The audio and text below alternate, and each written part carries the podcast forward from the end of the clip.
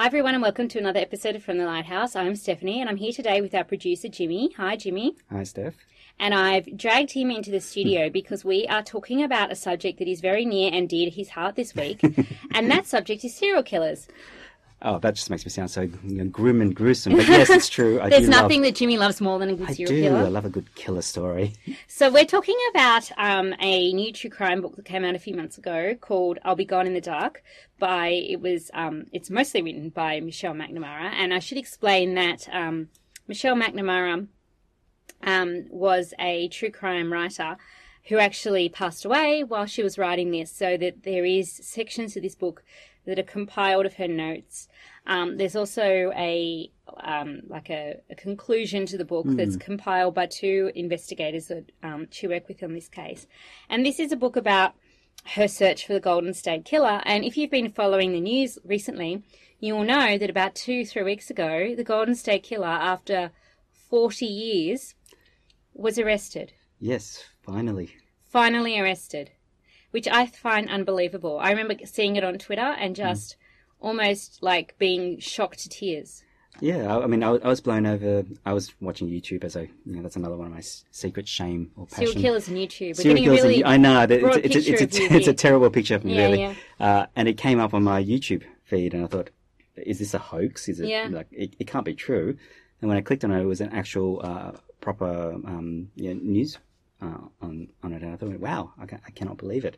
But even now, it's still sort of um, a little bit murky about how they've gone about um, capturing uh, the killer and all the different details about it. So Yeah. I think it's going to be quite um, uh, exciting. Is sort of the wrong word, but uh, it's going to be an interesting few months uh, as there's, as more and more evidence starts to come out about this this guy, and we find out more about. Uh, what happened, and it's also going to give a lot of uh, victims finally some some peace and Yeah. answers to, to questions that, uh, that that's been haunting them for forty years. Yeah, it's the kind of case you can't quite believe has been solved. I mean, and we'll talk about this, as I think, when we talk about the book, but there are uh, there's lots of evidence in this particular case Hmm. that you you would think that would point to a killer, but even still, I mean, it's like if the Zodiac killer got caught tomorrow, that would be massive. You know? Yeah, I mean that that'll be an absolute shocker. But I think I think probably the the um, the ship has sailed on on that one. I think a lot of people Yeah. think he's he's pretty much dead by now. But Yeah, and but the think- answers would still be amazing to Yeah, and to I, and I don't think I was listening to somebody talk about this on, on a podcast, and there's not great evidence in that case. No, I mean, the, Yeah. the, I don't think they have the, the Zodiac's DNA to, Yeah. to actually do that type of, of work. Whereas uh, the Golden State Killer, they did have um, his DNA to, to work with. So And that- that's, another interesting amazing. Mm. element of the story, isn't it? That they found out who the murderer was through running his DNA through a ge- genealogy website. Yeah. So my family have, um, various members of my family and myself have, have, have put our DNA in through genealogical websites. So I guess my So career as could a serial killer is over. I cannot risk killing anybody because I will get caught like that. You will. Yeah. Uh, but it's a very interesting um, uh, way to, to, to catch a, a serial killer. And in a way, I think it, turn, it represents a turning point uh, in our Mm. history at the moment. This is going to be a very revolutionary uh, Mm. way, and we could actually end up solving quite a lot of crimes um, of the past, especially if we have preserved DNA evidence of, um, Mm. of, of the criminal. I hope it exonerates people too. Yes, uh, I think that's one of the other things that they, they're Mm. pushing for. Um, one of them mentioned was that um, a lot of freedom project has came out as a result of, Mm. of DNA testing to exonerate people who have been falsely uh, imprisoned as a result. So I think it's a really, really positive development, and uh, I'm really looking forward to, to seeing how it, it's going to Mm. Yeah. continue to develop. So yeah, I think you're right. This is a sort of ongoing story. Mm. All right, so let's talk about the book. So I I gave you this book to read. Bullied. Because I Bullied, recommended not gay. bullied. Yeah. Bullied. In fact, I even the email I believe was Yes. called shameless bullying. yes, Um, she gave me two days exactly to read two it. days to read it. Um, yes, and I yeah forced you to do it. But I what did you it. think? I yeah. absolutely loved it. I- I thought it was a really, really interesting. Um, I mean, I haven't read too much in terms of um, true crime stories, but this was a, a really uh, different take on, on the true, uh, true crime genre. In that, I think it's sort of at least partly memoir and, and partly true crime. You know, there's a lot you actually learn about Michelle McNamara as a person, uh, and for me, as fascinated as I am by serial killers, what I found really surprised me about the story was how much more fascinated I am by her psychology. Yeah. But what I actually learned about her and her own motivation, which eerily enough reflect a lot of my own motivation. Yeah. So it was almost like part of it was sort of my story too. I think it uh, people who, who ask why you're so fascinated with serial killers, I would say, look, just read this book. Yeah, no, it is. It I I agree. And so she talks about how, as a child, Hmm. there was a, a murder that happened in her neighborhood, Yes. quite close to her, and that she became really interested in, and that sort of started this like lifelong Hmm. Yeah, interest. and, and it's a true it's a cold case e- even to this day. It's a, a very brutal murder. I think she was 14 when Yeah, when it happened. Uh, and there's that yeah. tantalizing clue that that dude who turned up Yes. and said, you know, what's happened here was the murderer. Yeah, so, so there's this strange link. Um, of, of course, you know, a lot of it is just conjecture. We, we, we don't know whether that's the case, but Yeah. at least we're getting these sort of um, unusual connections Mm. in the stories. And I think that's one of the things that uh, she found fascinating about looking at cold cases is, is to find these strange connections. Mm. Uh, and it's also one of the things I, I love about um, looking at serial killers. It's the almost unusual connection between cases and things and you know, Mm. people that uh, it's it's almost like a puzzle in, in itself, and, and I'm a big puzzle person. I loved those those sections in which she talks about like the overwhelming um, obsession that she has for this case. That Yes. like, The- I mean, I'm not a particularly like detail. Like, there's a point at which the detail becomes too much for me, so I could never wa- do what she does. But I do. Um, I do relate to that kind of idea of being so obsessed with some particular subject, and and she talks about you know being out because her husband is the comedian Patton Oswalt, um, or was um, her husband was um, the comedian, and she talks about going to like Hollywood events and you know getting on her phone and having conversations at these events, or you know. Um, about the murders that she's um, investigating, or you know, staying up all night chasing down leads, and you really get, as you said, a really good sense of her like absolute drive to find this out and to find it out on its own terms. Like she's Yeah. remarkably egoless about it. She's Yes. like, it's not about me.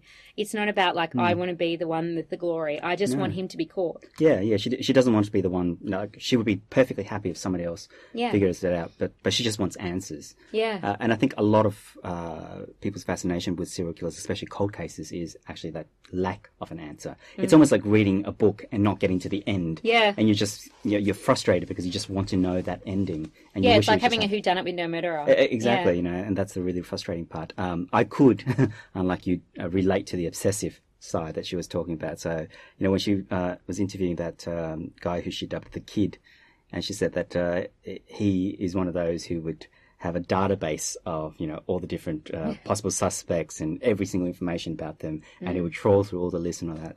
I thought, oh dear God, that's some of the things I've done. Oh, dear. I know. So I could really relate to, Mm. to some of those particular idea. Um, but there was another idea in there that I thought was really funny. Uh, I'm not as obsessive as that, thank God. But there was a line there that I thought really encapsulated her obsessiveness, where she said, um, "Every obsession needs its own room." Yes. And I just thought, oh wow! Like I, I know people who are like. Do you have that. a murder room, Jimmy? No, thank No. God. Okay. No, no. But my housemate uh, does want a room for every single one of his obsessions. uh, and so you know when I read How many line, does he have? quite a lot surprisingly. Yeah. You know, every time you have a new obsession, he's kind of like, you know, yeah, I need a room to uh, to put all the stuff in there this, for, yeah. for that. And I thought, there's not enough room. no, there's in- not enough rooms in anyone's house. Yeah, in anyone's house uh, for that. But um, that is sort of the nature of, Yeah. of obsession. I think that uh, it, it starts to take over your life, and I think that's one of the things she acknowledges as well that Mm. its impact on her own life, uh, and sometimes on relationships that she's she's had as well. And for me, some of that's some of the more poignant Mm. aspect of the of the story. Well, I do read a little bit of. I've always been a bit of a true crime buff, um, and so I do read quite not a lot, but I have been known to read quite a few um, true crime no, uh, books, and this is so much better written than most of them. Oh, okay. I have to say, if the writing for me was really great. I hmm. found it really compelling. I did like the um, the use of memoir as well, and I think she does a really good job of tying that like childhood incident hmm. to her belief in in the the criminal justice system and her drive to get justice and her drive to to get answers for the family. And I hmm. think that what was different for me about this book is that a lot of true crime you know, naturally enough, is about trying to find the murderer and thinking about the murderer, or like in cases where you have got a murderer arrested and in jail, you know, trying to figure out the psychology of the murderer. This book is a lot about the victims, which I found quite refreshing. Yes, uh, and it also um, presents uh, for me the, the other really fascinating part is uh, she also presents her own psychology in a way to relate to uh, the victims as well. I mean, there, there's some.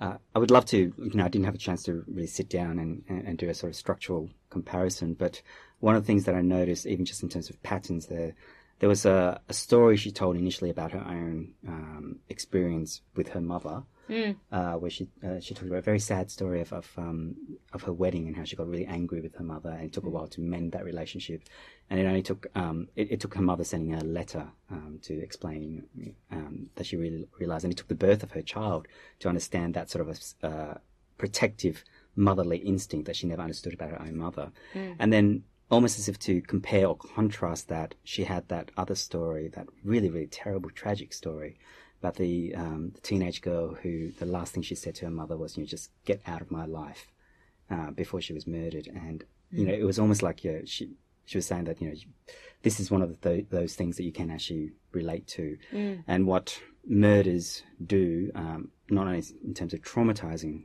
um, the survivors, uh, but it also puts significance on things that really shouldn't have significance to begin with. Yeah. That would have just been a normal fight on mm. any other day. But because it was the last thing she said to her mum, that haunted her mm. for almost the rest of her life. And I think um, the book mentioned it took her, what was it, five or ten years to really recover mm. just from that one sentence she said to her. yeah, I think you're right, and I think that really like heightens our sense of the destruction that he has caused mm. because, um, you know, in the normal course of events, like teenagers have problems with their parents, mm-hmm. right? We all know that. Mm. And we all get over them eventually. Yes. And that should have happened. Yes. And it happened with Michelle and her mother. Yes. But it never had the chance because he came in and, and destroyed any any possibility of that for his own selfish for, yeah for whatever ends, reason whatever that, reasons he well, reasons in inverted commas because there's really no reason but yeah. um yeah she she really does I think this book has a lot of compassion and mm. um care in writing the victim stories as well. And I mean, it's really frightening. I found this book really genuinely frightening. Did you? I found it, yeah, yeah. Um, uh, I did get a little bit paranoid in the process of reading this book. It might have something to do with the fact that I was forced to read it uh, mm-hmm. over two days, and so I was reading it up to the wee hours of the morning. Yeah. Uh, and so when I did take my dog out for a, a walk uh, um, at midnight, I, I, did take some furtive glances around, and mm. my imagination was a little bit overly active, especially with some of the descriptions of how he got into the house or mm. just the normality of the, the people that he attacked. Yeah. I think that's one of the things that often gets missed that it, it these people didn't really do anything, not mm. that anybody ever deserved to be treated in that particular way, but they were just common. They were just basically everyone, you know, mm. going about their daily lives, and then suddenly this happens to them. And there's such a sense of violation, isn't there? It like is. that they, they he turned up. So for those of you who haven't um, listening, who haven't heard about this case, so the, the his pattern was he would turn up in people's houses, and he would he, um, in some cases, would ring them beforehand and hang mm. up. Um, probably to get a sense of their patterns when they were home and when they yeah, weren't. Yeah, I think he stalks them for a few weeks, uh, up to a month or something yeah. like that, before he actually attacks. Yeah, and sometimes he would break into their house. Mm. In most cases, he would break into their house beforehand to get a sense of the, the layout mm. of the house and you and know where was around. move things around and where was hmm. the easiest entrance and so forth. So there is something really disturbing about a hmm. him being in the house before he came back and actually attacked the people. And B, that idea of like waking up in the middle of the night when you're the most defenseless, when you're mm. in your home, when you're supposed to be the safest of any possible place, and there's a strange man, mm. sometimes naked, yes, in your bedroom, shining a light in your face. Yeah, I mean, it, it certainly makes that. Um it certainly questions the the safety of the home, which mm. really should be the safest. I mean, for most of us, home is a, a place yeah. of safety, and it turns home into a place of danger, mm. uh, into a place that uh, you're afraid to, to be in. Uh, and I, I, did get a very strong sense of that, mm. and I, th- I, think I actually felt a sense of that when I was reading the book too. Mm. Um, after I finished reading the book, you know, I'm sort of uh, trying to get to sleep and think. That's a really horrific image. I know, and it seems so easy for him. Like, mm because he did this sort of like work, I suppose, scoping out the houses, he always seemed to like manage it really easily. Like get it, even when people knew that there was a man around raping people and that he was a danger in this area, he still seemed to have this ability to just get into people's homes and escape. And he knew, obviously, knew the areas very well because, mm. um, you know, he was able to sort of hop around people's backyards and he knew like the easiest way to like Yeah. disappear into the bushes and so forth. Well, one of the problems that um, I was sort of confronted with when I was reading this case is a part of me was thinking, was he just really lucky? Mm. Like every step along the way, was he just lucky? I mean, there were so many instances where he was almost caught, Yeah. uh, and yet he wasn't. Um, so was that just pure luck, or was he just really clever in terms of how he went about, you know, doing what it, whatever he, he needed to do to, to escape each step along the way? But um, I just can't help but um, get a sense that there was something strange happening that you know um, that just sort of facilitated or allowed him to um, get away with this because it was quite a long spree he had. I mean, what did they say? Something like from seventy two or seventy four all the way up to eighty six. I think was the last one. And so he's he he's known to have committed something like fifty five rapes and twelve murders. Yeah, Um, and then there was the ransack, which is, the- is now been uh, Yeah. officially tied to, to this case. So he, so the first um, one was the, the Visalia ransacker, Mm-hmm. and he ransacked more than eighty houses in Visalia, I think it was, Mm-hmm. uh, and he apparently now has confessed to that part of Mm. the crime. So that's now clearly acknowledged as, as being. So he ransacked eighty ha- homes, and then he raped fifty women. Was the next part of his you know devolution, uh, and then he killed you know, about ten or twelve people, which is just uh, like it's. Uh, and this happened over, I think, about uh, over ten years uh, period. So it's quite a long time for um, a place to be terrorized by one particular person. Yeah, and I mean, and there's all sorts of like missed opportunities because um, they didn't necessarily know that all of these these crimes were committed by the same people. So that's why he has um, a few names that he's known by. Yeah. So he's known as the East Area Rapers, um, the Visalia Ransacker, and um, the, original original. Night Stalker. And the only reason that they knew they were able to figure out a few years ago that they were the, at least the original Night Stalker and the East Area Rapist was the same person was because they did a they found a DNA match. Yeah. Um, whereas at the time they thought it was two different people. But it's just, I don't know, it's staggering, as you say, that there are so many close calls and times when the police have shown up and he had to, to hoof it on foot and, um, or, you know, someone would shoot at him and, or he would shoot at somebody else. And Or, or there's, there's that strange story where a neighbor saw him and he, he got out with no pants on, yeah, got on his bike and just rode off. And rode off. Without any pants Without on any and nobody yeah. sort of noticing. yeah. Uh, she's, I think she described it as shorts. She thought he was wearing shorts because of, Yeah. of his tan line or something like that. And I, and I mean that led to the conclusion that he must have been very local. That he Yes. he only had a very short commute. But when he was arrested recently, um, he was a cop. Yeah, it was. Yeah. So maybe that is the missing bit here: is that he actually was able to get away because he knew where the police were. Yeah, I mean, um, I, I looked up a, a tweet. So one of the um, uh, editors of, of this book is the the kid that, that was mentioned earlier. Yeah, It's a sorry, should have mentioned there were spoilers, but one of the revelation at the end is that um, one of the editors is actually the kid that, that's, that's interviewed, or he's nicknamed the kid. yeah, Uh, I looked at some of his tweets, and one of the tweet that he, he did was um, he mentioned something in the book uh, where they talked about a woman mentioned a strange odor that they couldn't quite identify. Like she couldn't quite identify. She said it's not body odor. Uh, she didn't find it pleasant, but she can't. She's never smelled anything like it, and she described it almost as what was it like fear or anxiety? Like it's almost like he, he was oozing out, you know, some sort of odor because of his anxiety. Uh, and so he pointed to that passage, and then he pointed to uh, the fact that this ex cop was fired because he was stealing um, dog uh, repellent. Repellent, yeah. Uh, and so he said, you know, is that what the strange smell that this woman had, had, you know, smell? Was it dog repellent? Because most of us, I don't even know what dog repellent smells I never like. even knew what dog. I never even knew dog repellent was a thing. Yeah, well, I didn't, Yeah. I didn't know either. So, Yeah. uh, but that's one of the things that they mentioned they'll look into too, as well. So some of the details that they may have missed, you know, were these odors that people talk about? Was it, Mm. dog, you know, was that why dogs never attacked him? Yeah, Because that's one of the things that I just kept thinking, what on earth are all these dogs doing? You yeah, because he's he's hop, like he's hopping through people's gardens. yeah, yeah. And, and none of the dogs ever seemed to attack him. So one of the Yeah. things they, they thought could be happening was that uh, he was bringing treats along to bribe the dogs, so the dogs were familiar with him, or something to that effect. But you know, what if it was just simply a case of dog repellent? Yeah, exactly. And another thing that was interesting that, that came out when he was um, arrested is that um, at some points people would say that he cried and talked about his his mummy. Yeah, And then uh, one of the victims said, "I don't think he was saying mummy. I think he was saying Bonnie." Mm. And the the man who was arrested recently um, was engaged to a woman called Bonnie, and obviously, like something happened, um, and he never married her.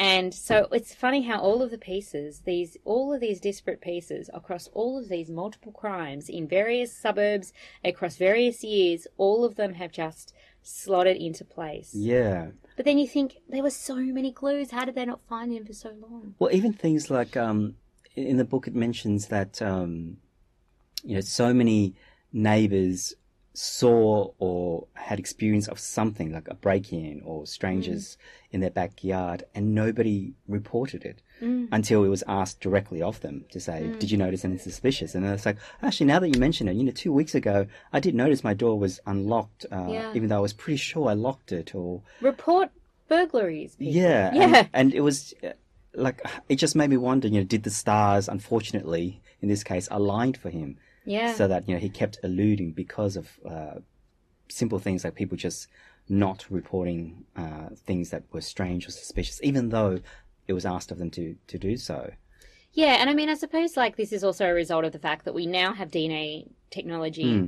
of the of the kind that allowed him to be caught, but they didn't necessarily in the seventies. And then they Hmm. talk about like, you know, some of the rape victims took showers and so forth. Yes, And that yeah. was unfortunate because it meant that rape kits couldn't be conducted, and so yeah. forth. Um, and people don't didn't necessarily know that in the seventies. Um, so there is a combination of like they weren't working with Hmm. a complete um, set of, of information about DNA in the way that we are now. But Hmm. I mean, you're even, right. even simple things like the the um, non secretor status. You know, they didn't know that uh, back then that pe- uh, that there was a small subgroup who could be both secretors and non secretors. So that so they could have uh, potentially eliminated um, Yeah. suspects that uh, might have led them to, to this particular guy. One of the stories that makes me kind of shiver is um, that story about the uh, town meeting that they had. So they had a town meeting um, in one of I can't remember which particular county, if, if it was in Contra Costa or, or Sacramento. It might have been Sacramento. They had this town meeting where um, they were discussing this rapist who was going around and preying on um, women. And one man said, "Well, you know, he couldn't possibly do this um, if there's a couple. So I think who's actually at risk here is these single um, women and single mothers. If there's a couple, the man could fight him off." And then he targeted that person. Yeah, And I was like, my God, he was at that meeting. Hmm. And now that makes sense because he's a police officer. yeah. He could have been at that meeting It as a could freaking policeman. Yeah, I mean, I Yeah. think one of the other things this book does really, really well uh, is to give you a, a good sense of the psychology of this guy. You know, I mean, uh, she obviously didn't know who he was, but through reading up about him through her um, investigation and research, she's uh, able to portray a depiction of a petty criminal who slowly but methodically devolved into, you know, quite a serious criminal. So that by the end, I think the la- the last victim, it eerily for some reason uh, made me think about you know Jack the Ripper and the way he devolved in that particular manner too. Of course, he started off much more uh, violent than the Golden State. But you don't know what, like, you Yeah, know, yeah. he, it's possible that, that he could have just been a pickpocket or something. Yeah. Who got worse. You Yeah, know? but just the way he, he yeah he devolves from ransacking to raping to murder. You know, Yeah. it's just and it's I think what she does really well and really clearly is to almost identify those those stages or those periods where he starts to break down and move on to more serious crimes. Mm. Uh, it's almost like he, he needed that next push along the way. So I think Mm. uh, the uh, the killing of um, who was it was the doctor when he was a ransacker as Mm. Visalia. oh, the one who caught him and Yeah. was defending his daughter. Yeah, so uh, that in a way then prompted the next phase of his life where he started become, uh, becoming the East area rapist Yeah. and started to rape uh, all these women. Uh, and then that devolved when, in this particular incident, people were saying, well, you know, he's a bit of a coward. If men were around, then you Mm. Yeah, know, he wouldn't he do that. And so it's almost like he was saying, well, okay, you challenge me on that. Mm. I'm going to do that. And then so he started to attack couples. Uh, so it's uh, eerily enough, it's it's almost as if the society were driving him towards each you know stages of his um, uh, devolution. And the media too, because he often Yes. talks about like the media and like what what's going to be in the papers and don't tell the papers this or tell the papers this. Yeah, he was very clear about not wanting to be uh, in uh, in the papers or wanted to be reported on, um, which, which is quite interesting. But but then then raises another question, which even to this day I'm still not quite sure about. Um, and I want to ask to see what you, you think about it. The sobbing. Yeah. Do you think that was real? Do you think that was genuine, or was that something like a ruse that he, like a character he's putting on to throw people off? Like I was never quite sure about that. I wasn't sure either. Apparently, like this might be just the internet, but I was reading up about this on, on the Reddit board that is um about this case, and I, I this was like the day I think he got caught or the day after. Apparently, when he was um, arrested, he said something like, "But I've controlled him. I'm a good person." Oh. which makes me think now that might not be true but it was reported by a sacramento newspaper that he said that. So the, the fact that it was it was local makes me think maybe it is true. Um, if he says that maybe he does feel like he's some got some kind of split personality issue. When i was reading this book though i kind of got the sense that he was putting it on. Um, he was so and that's because he was so methodical he was Yeah. so and like and as you say like it does a really good job of like looking at the escalating violence that happens you know from ransacking somebody's house which is still bad but Yes. not you know as bad as murdering As- somebody yeah, raping somebody. Yeah. yeah. exactly so like that kind of escalation of violence um it was so methodical and so patterned and like even the way he identified his victims and then would find out more information about them ring them Mm. find out their patterns when they're likely to be home and when they're not um, go into their house look at their things and even you know mm. he talks about like looking at photos of them on their walls and stuff. Yeah, stuff finding out the name, finding out Finding out their details names. about them. yeah, and I'm like, well, if he if he is having some kind of psychosis or multiple personality disorder or something, then I'm surprised at the level of I would be surprised at the level of detailed planning that he mm. was able to carry out, which suggests that like he's thinking about this, that he's planning it in a kind of logical, sequential way. See, I, I, I wasn't thinking of it in terms of um, split personality or multiple personality to Mm. that degree. But like guilt. Yeah, like almost guilt or um, uh, I, I hate to use the word remorse because you know I think he's a remorseless Mm. type of criminal. Uh, but it, it's it's almost like um, I've been reading a lot of Freud lately, so I'm just going to use a Freudian analogy here. But it's almost as if it's that id that's, Yeah. that's the killer, and then um, he's the, the one that's crying after the id has fulfilled whatever it is that, that he needs. So it's almost like he has impulse um, control issues Yeah. and um, I maybe because of the way the, the book was written, or maybe because of the way I, um, my mentality was at the time, but I almost got the sense that um, that there was something authentic about the crying, only because only one uh, victim said she didn't believe the crying was, was real. All the other victims had said, yeah, it, it sounded like he was actually sobbing for real. Um, Well, maybe that's true. And I mean, like, I don't. I, I think, like, look, there's probably decades of work on his psychology that you could you could do. Um, I don't know. I just felt that I find it hard to understand a, a, a person having remorse, given that he obviously worked for weeks to set up his crimes, and even yeah, you know very premeditated. yes. it's very premeditated, and even the fact that he, um, which I find probably the most chilling detail in this whole book, the most like really scary thing, is that you know twenty years after, in some cases, thirty years after, he would ring the victim. Yes. Yeah, that that was the um, that was the most disturbing part. I think. Um, Yeah, So that was when it was when the connection was made between uh, the East Area Rapers and um, the original Night Stalker. I think on the eve of that, and uh, no, on the day it was announced, he rang up his first victim or one one of the first victims, and then said something to the effect of, you know, remember that night yeah, and we, we played or whatever it was. Yeah. Which is quite sick. Um, I know that's just like like out of a horror movie. yeah, I mean, it, Yeah. it's it's cruelty on a completely Hmm. different level. I think, uh, and that's the part that I found really really hard to reconcile. Like I was, Yeah. I was trying to piece together this criminal, the psychology of this criminal, and for me, the fascinating thing about the book is that you know she took such a almost objective perspective of that, and she tries to present multiple perspectives um, of the cases, um, and she's always uh, got a, a focus on on the victim, and so she's always mm. you know she's she's very much a, a believer in, in the victim's statement. So uh, she takes what the victims say very very seriously.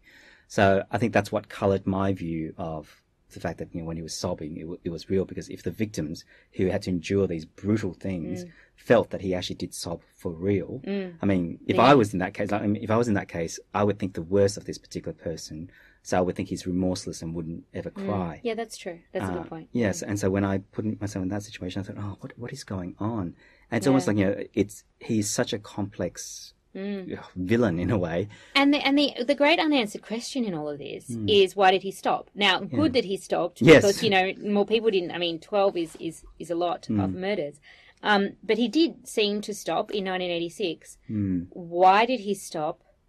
What drove him to have this 10, 12, 14 year Hmm. crime spree where he was very active? Hmm. a lot of crimes over like some of them are a week apart some of them a couple of days apart um, and then just stop Hmm.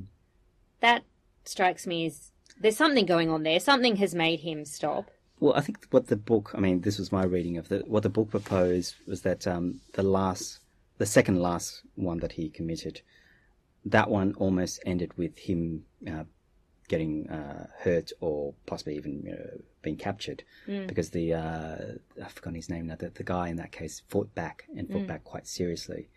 Uh, and so there was evidence to suggest that he he almost lost that fight, Yeah. and that scared him into stopping. But the final victim was an impulsive one. He saw a situation and just couldn't control himself, and then just went for that one. So I think that's so one. maybe he got scared off Yeah, so yeah. That, that was one theory. Um, I'm not quite sure. For me, it quite works as a theory because I almost feel as if he has impulse control issues. You would almost always have some of those impulse control. Um, but then that ties really nicely with what we were saying earlier from the Reddit article about um, him saying he's controlled that that, that, that, that, part guy, of that him, part of him yeah. now. Uh, but the other part, which uh, uh, I've been listening to, the you know as we we've spoken about um, before the, the podcast, um, I've been listening to Case Files, another fantastic podcast on serial killers. Again, another one of my obsessions uh, about the East Area rapists. And one of the ideas, uh, the anonymous host, because he apparently we don't know who he is, uh, proposes that um, at the time of his final killing, that was when his child was born. Like uh, I think the the last killing he did, I think a week after that, was the birth of, of his child, and this guy wondered whether that might have something to do with it. yeah but wasn't his first child born in 81 and then his second child born in Hmm. 86 and he stopped in 86 Yeah, he stopped in eighty six, but eighty one was the second last one. Yeah so and that's funny because those are the two last 81 and 86 are the two last Yeah, so the, the 86 one is the one that is really, really unaccountable. It's it's the one that's hardest to piece all the puzzles together because I think most people tend to agree that one was uh, a um, an impulse one. I don't think he planned that one as well as he planned like all his previous one. It's almost like he saw it and that side of him came out and, and he just- had stopped for quite a while he had stopped for, quite a while years, for yeah. five years and suddenly he did that and then he stopped for good. For or, good. But you know, one of the other things they said is that that's what we know so far yeah maybe he there could be a lot of you know unsolved cases they just haven't linked to him. Maybe he changed the way he approached something, or maybe some crimes haven't been reported, or And and he does like there's a you know a, not being California people. Um, it's useful that there's a map in here because it Hmm. Does really span the whole state. it does. And uh, and I think um, yeah, this I kind of got from Case File more than this particular book, but just the number of um, places that he hit alone is absolutely staggering. I think what Michelle McNamara uh, did particularly well in this particular uh, story is that she gives you an overview of what ha- what has happened. But if you look at the detail, it's just it's it's almost spread out throughout the entire uh, state and entire area. And So so given that the, the fact that he does work over like a long a big geographic area, maybe it's just a case of like he moved on Hmm. yeah, to like he- somewhere he, else. he may yeah. Mm. moved to a different place uh, or started attacking a different place, and people just never made that connection. So I think um, the next few months or the next year in particular, we'll see a lot more uh, Mm. information about what what has happened. I feel so badly for his family because Hmm. I mean, can you imagine? I'm.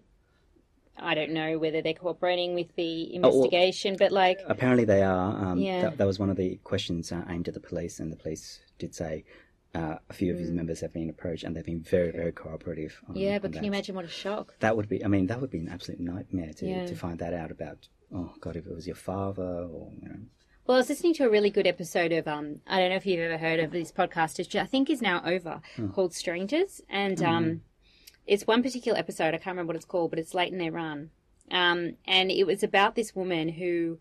Um, when she was a teenager, her parents asked her, they woke her up one night and they're like, oh my God, grandma had a turn in the night and she's fallen, hit her head and died.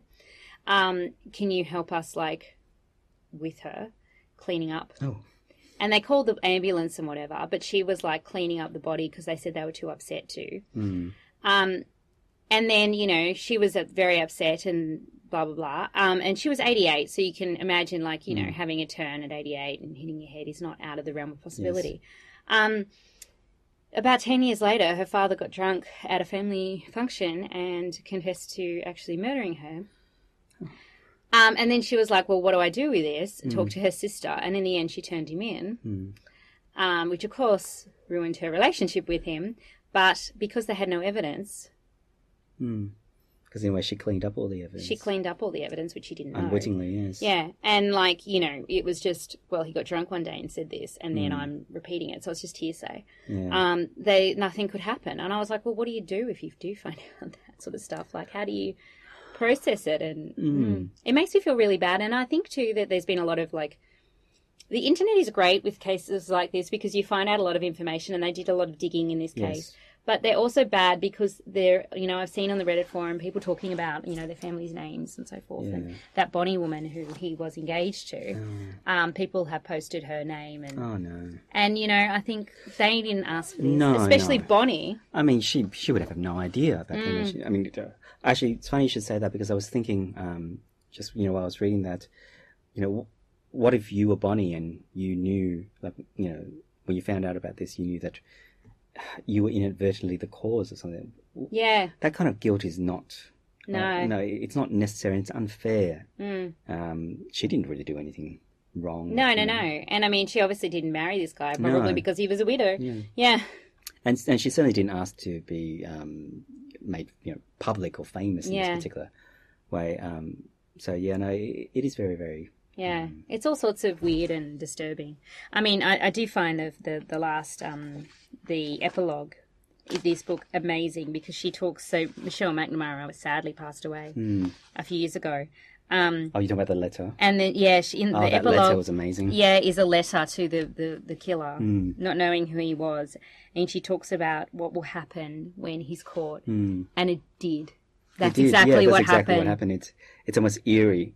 Yeah. And this was published, I think, a month bef- month or two before Yeah, he was because I read it r- quite soon because I knew of it Mm. um, from the internet and so forth, and I read it almost as soon as it came out, and so I had That's just a major read bookworm, just in case you haven't figured Yeah, it out. yeah, yeah, I think they've figured this out. um, and yeah, so I read it almost as soon as it came out, and so I had read it like a month before the news came out. I'm like, oh my god, that letter because the, you know the last bit is Yeah. is amazing. She talks about just hearing that like the the killer hearing a knock Yes. on the front door, and that's exactly what happened. They and then him the having to door. walk out into the light. And you that's know. exactly yeah, that's happened. exactly what happened. Yeah, Yeah. It's, uh, it's quite eerie in that way. Yeah. Um, one of the things that I did um, feel very sad and, and regretful about is that um, I kind of really would have loved to see what she would have done with the book had she, you know, uh, lived Yeah. Mm. long enough to complete it. Because I almost feel as if I've I've read. Uh, I mean, it's brilliant as it is, even though it's incomplete. But there were parts there that I think, oh, I would love to have seen what she Mm. would have done with this particular aspect of the story. Because you know, some of it is pieced together from uh, previous uh, articles or chapters that she's written And in other notes, places yeah. and notes and stuff Yeah. like that. So uh, the chapters I think that were complete, you get a real sense of a truly amazing Mm. writer developing a, a work that's just incredible. And then the other chapters, the ideas were fantastic, but it did feel a little bit um, what's the word I'm, I'm looking for? Um, almost sort of patched together at, Yeah. at some stages. So Yeah, it was it wasn't as fluid, I guess, Yeah. as um, some of the other chapters. I mean, it's such a it's so bittersweet and horrible that she's she isn't alive to see the arrest. Um, and yeah, I, like you, I'd love to see what she how she would have finished this, and also how she would have written about the arrest and you know other cases and and other projects that she would have done because she's clearly a very talented writer. Yes. Yeah, you know. uh, and it, it is a shame because um, I, I would have loved to seen the uh, the scope of what she would have imagined for this particular story.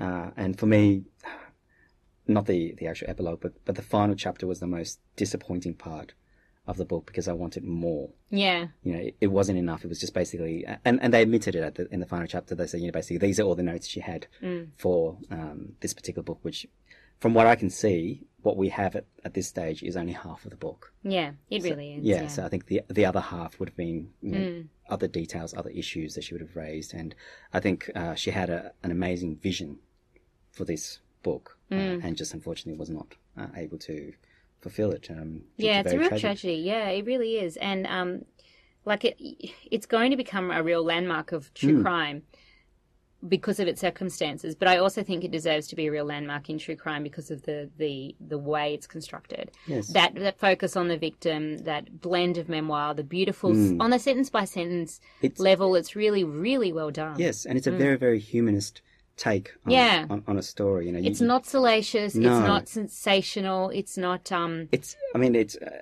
if someone had filmed me reading this book, they wouldn't have thought I was reading a book about a serial killer. To be honest, Yeah. Because there were parts where I was laughing out loud. There were parts Yeah. where you know I was almost moved to tears Yeah. by the book. Uh, it was just like uh, an amazing story that I was reading. It's not schlocky at all. No. It's not. It's not. Um, you know, gratuitous. No. It's just well done. and you get a true sense of individuals in Mm. this book uh, that I think is a, is a major accomplishment. You know, she makes herself as an individual, but all the victims are individuals in themselves, and even you know, as horrifying as it as it may seem, the killer himself was an Mm. individual. You know, he wasn't just a nameless person. He had his own psychology, he had his own Mm. motivation, uh, and. That is the, the, the true accomplishment. And uh, I do have to talk about that uh, one section that just made me laugh out loud. Yeah. Uh, and that and that was a. Um, she said she was doing research and fell asleep in bed, and woke up to you know her husband Patton Oswalt uh, sort of creeping to bed to not wake her up. She took the, the lamp and swung it at his head, and Yeah. unfortunately missed him. And I thought, oh dear, that that could be me one of these days with my obsession if I'm not careful. You know, Yeah, yeah, um, yeah. Because that actually does happen to me. Not that I throw things or attack people in my half um, uh, asleep sla- state, but I used to be really obsessed with this particular website. Uh, fortunately, it's gone now, so I can't be obsessed with it. It was a really great website. I think it was called crimelibrary.com, uh, and it used to chronicle all these serial killers. Oh yeah. Uh, and I used to just read a particular case, Hmm. and something dark would always happen to me when I read one of these Oh dear. stories Yeah. to the point where I, I have to you know ban myself from going to to the website. So I think the last thing that happened to me that was pretty eerie and creepy was I was reading this story about oddly enough the not the original Night Stalker but the other Night Stalker, so uh, Ramirez, um, Oh, yeah, the one yeah. we call the Night Stalker. So he also broke into houses and attacked people. I was reading this story, uh, and it was midnight, and suddenly my doorbell rang. Oh my God. Yeah, and the light came on, and I thought, Who's here at who's, midnight? who's here at midnight? And I went to the door, and there was nobody there. and I thought, Oh okay, God. that is the end of Crime Jimmy. Library. I am not reading Crime Library ever again. I'm That's a surprised you ever read true crime I know, and so that, that was too close for my liking. It took me a while to get back into into crime. Oh my again. God. Now I'm scared. but you know, I, I actually thought about that uh, particular event in my life when. Oh my uh, God. this- But nothing happened like No, that. no, no, no. Yeah, yeah, yeah. No, I mean, I'm sure there was a logical explanation behind it. Maybe like a cat brushed against Or the wind or or the something, wind. yeah. Well, I think it's a cat. Pers- I'm I'm trying to Mm. tell myself, convince myself as a cat, um, because we do have a lot of cats just brushing up against the, the door every now and then. So they may have just hit the doorbell. Oh my God. Still, that's terrifying. Yeah, so I did think of that particular episode when, when she talked about it, and I thought, you know, that's the real beauty of this particular book. It makes everything relatable. Um, Yeah. And so when you're reading it, you get a sense that you know this could happen to anyone. It could, you know, Yeah. it could be, uh, and you get a sense of real people in this particular story, Yeah. and that's the true magic of this book. I agree. I absolutely agree. Now we that was a lovely place to end, and we have to go. Um, so thank you, Jimmy, Our for pleasure. Thanks for the bullying. yeah, thank you for being a receptive um, victim of my bullying. Um, all right, so this has been another episode of From the Lighthouse. If you could please rate and review us on Apple Podcasts, that would be incredibly useful. And Jimmy, we'll have to get you back to talk about more serial killers very soon. Absolutely. All right, see you guys. Bye.